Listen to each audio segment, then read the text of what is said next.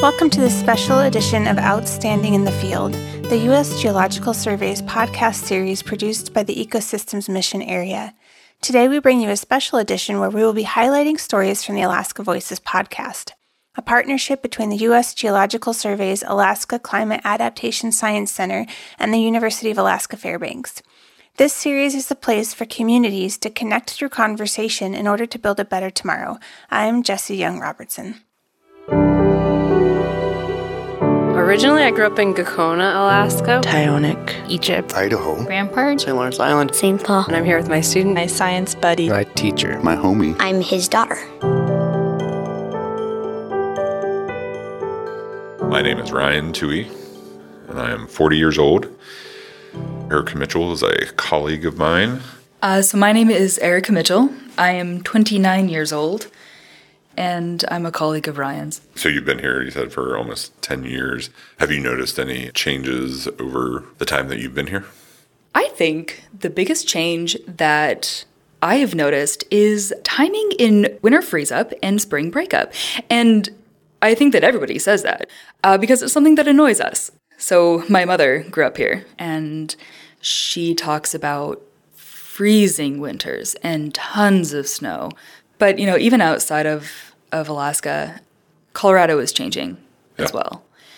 And I think that hits home a little bit more to me because it's so closely associated with my identity. I'm a desert person. I wait for the cactus to bloom. I wait for summer thunderstorms that will pass in 10 minutes and flood the roads. And to hear that precipitation levels are changing, the patterns are changing, the snowpack is lessening, that makes me think about my home community's water supply, but also the water that we have available to irrigate crops. Because that is one of Colorado's, of southern Colorado's really special gems, I think. The Rocky Ford cantaloupe and the Pueblo chili. nice. Very important. and to think about those two things going away is heartbreaking. But I think that that experience also makes me think a little bit more about the conversations that we have up here about the reduction in sea ice and fluctuations in salmon abundance. To lose that resource that is so central to an identity puts you into an individual crisis, you know, not to mention a cultural one, a social one. What's your academic training?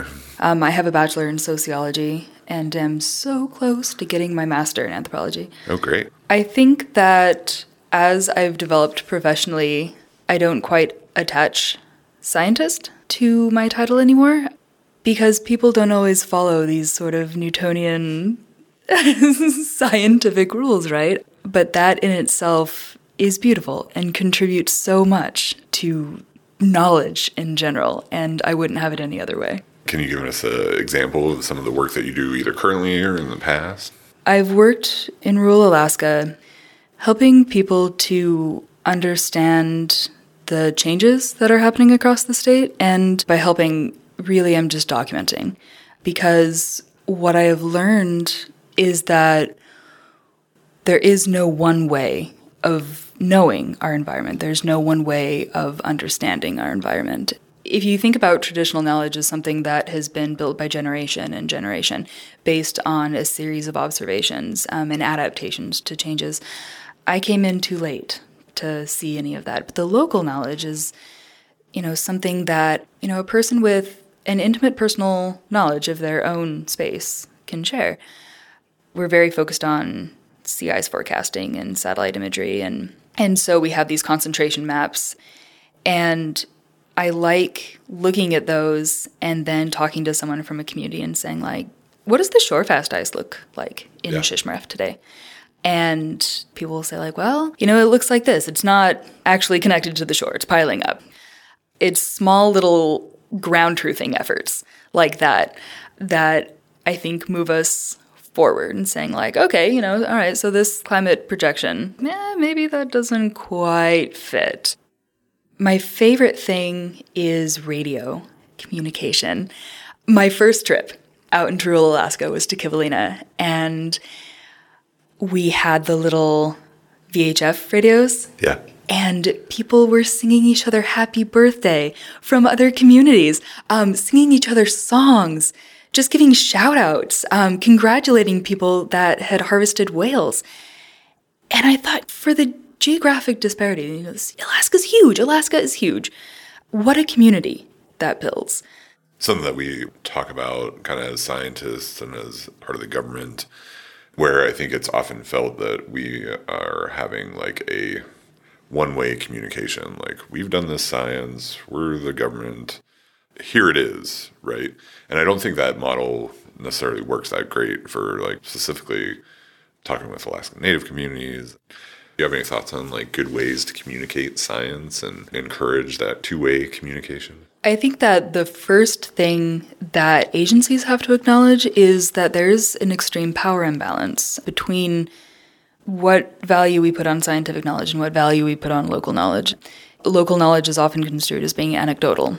And the more that agencies create a space for the inclusion of local knowledge, the better their science will become. I am quite sure of this. I think that one of the biggest things I've learned from working in communities is that I earn a salary as a scientist and I get paid to go out to these communities.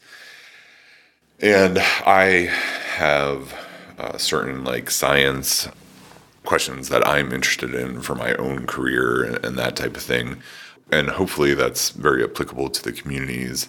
But I feel like I've, I've had to make, and, and that's some, been something I've been working on for the past couple years, like even an extra effort to really try and tie the science to a community interest of some sort. Information that is being produced has to be accessible and it has to be made available. You know, sometimes we have to give way in our search for these broad trends. Give a little bit of that up and start applying it in a way that makes the information useful for people. Right. That's when you put value in it. Right. You know, and that's when people engage. And that's when you learn all the different ways Right. that people are understanding what's going on. And that's when it becomes cool. Yeah, totally, for sure, for sure. Well, thanks. I learned a lot today, and it's been great to, to talk to you, Erica. It was good to talk to you, Ryan.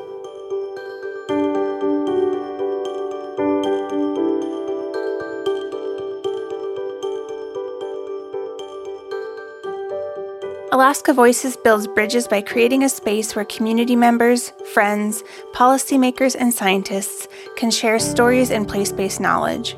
This project was developed in partnership with StoryCorps and was funded by the U.S. Geological Survey's Alaska Climate Adaptation Science Center. Additional funding was provided by the University of Alaska Fairbanks Chancellor through a generous gift from the Bentley Family Trust.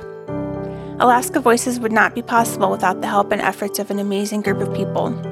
Our producer and audio engineer is Kelsey Skonberg of Mossy Stone Media. Our podcast and outreach specialist is Mike DeLu, and our website designer is Carolyn Rosner.